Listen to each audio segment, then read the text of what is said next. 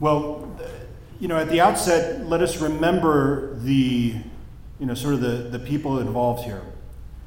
That in the arc of the stories of the gospel, we have the Lord Jesus who is constantly pitted against the, the Pharisees, the scribes, and the elders, sort of the, uh, the religious leaders of his time. You know, the ones who are, who are in power and influence, the ones who actually many of the people look up to. And many, many people have been told, of course, by the very Pharisees themselves to look up to them. You should look up to us because, after all, look at how good we are at being Jews. We're great Jews. You should be Jews like we're Jews because we do it so perfectly. And then the people are like, well, I guess they do it. They do, you know, practice Judaism perfectly. We should probably look up to them. And so they gain this sort of reputation as being really, really good Jews. And um, all the people know it, and all the Pharisees know it, and they really, really like this reputation. And what happens then is over time, the Pharisees gain this reputation and they sort of, you know, externally manifest, you know, how good they are at being Jews, right? So it, it takes on this sort of physical manifestation. In other words, they do things and they, they practice these sort of phys- or the, these physical things and human traditions where people can look at them and say, well, look at how good they are at performing Judaism. Kind of like, um, I don't know, what would we compare it to?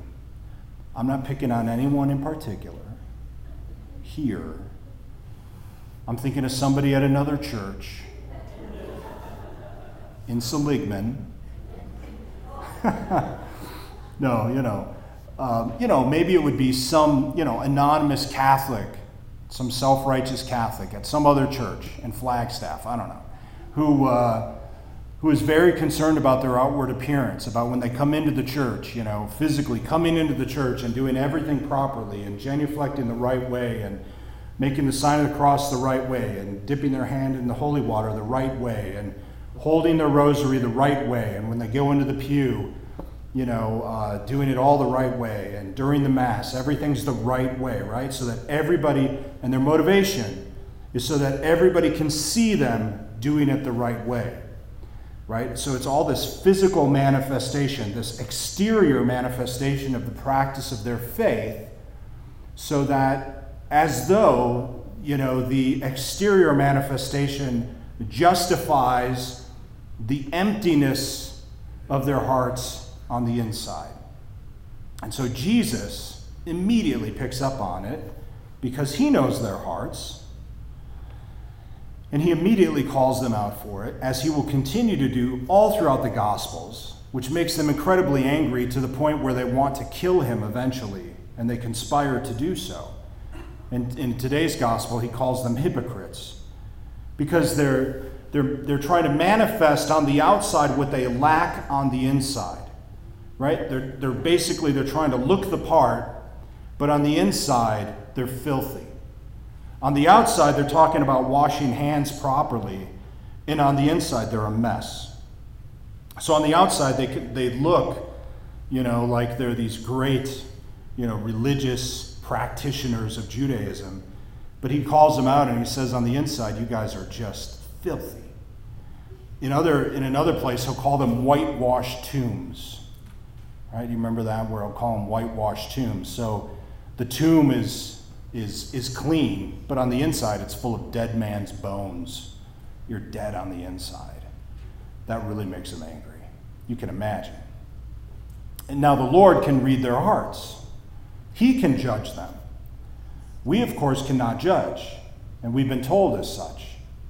And this is an important thing for us to, to make a distinction because, on one hand, he's telling us not to judge and he's telling the Pharisees not to judge, but he, of course, can judge and he's the only one who can judge. It's given to him, in fact, to judge all of us. But what's happening with the Pharisees is they are judging everyone based upon an exterior manifestation of one's faith. They're saying, look, you don't, you don't look the part. You didn't dress right when you came to Mass today. By the way, I'm not thinking of any of you in particular. But that's what they'd be saying. It'd be something like that, right? Those of you who didn't dress right, you're bad Catholics. You didn't genuflect right when you came into the pew, you're a bad Catholic. You know, those of you who have your foot up on the kneeler right now, just trying to think something to make everybody uncomfortable. Um, you're bad Catholics, you know. I mean, there's something, you know. I mean, I can think of a zillion things that uh, people pick on each other for. Um, that, that would be the kind of thing, right? They're focused on all of these exterior things. And we do this to one another. We look at each other, and, and, and we may not actually say it to one another, but we judge each other. We do this. We don't just do it in church, we do it out there. Right? We, we presume to know each other's hearts, and this is exactly what we cannot know. We can, you know, look at a, an action, murder, and say that's wrong. That's not to judge someone's heart. That's not, that does not, uh, you know, go against the prohibition of thou shalt not judge. The prohibition of thou shalt not judge has to do with judging someone's heart and where they stand before God. We can't do that. We can say murder is wrong, principally because God has already done so. What we cannot do is judge somebody else's heart. You know, the Pharisees did this all the time. And so they, they basically kept saying, unless you're at this level, you're not good enough. And they would say this over and over and over again You're not good enough. You're not good enough. You're not good enough unless you're like me. Holy cow. And the Lord comes around and he says, Who are you? Who are you to measure anyone to yourself when you on the inside are dead? When you on the inside are filthy because your hearts are not right. And so, what did the Lord do? How did he act? He didn't hang out with those who looked like they were the great Jews, you know, that they were doing everything the right way. He didn't, he had no time for them. He had no time, if you will, if we were to put it into modern terms. He had no time for the really, really good Catholics. He had no time for the Catholics who were doing everything right. He didn't. Who would he have spent time with?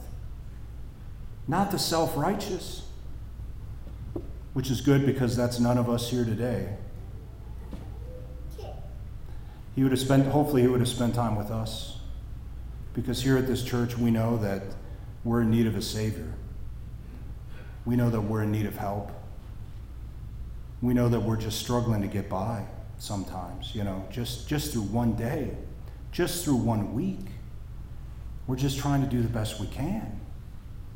You know, the people that he had time for were the people who were sinners, the people that the Pharisees looked down upon him for spending time with tax collectors, prostitutes, sinners, all of them. That's what the Gospels say.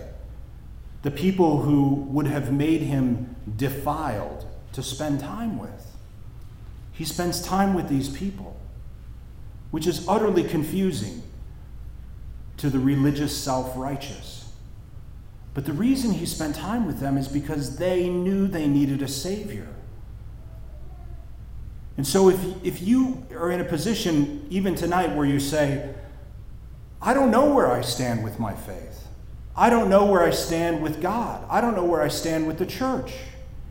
Sometimes maybe you're not even sure, you know, how you feel about the church or how you feel about being Catholic. Maybe you're not sure how you feel about the bishops. There's a few people who feel that way these days. There's quite a few priests. I'm one of them. It's okay. It's okay. The Lord has come for us who are not sure all the time.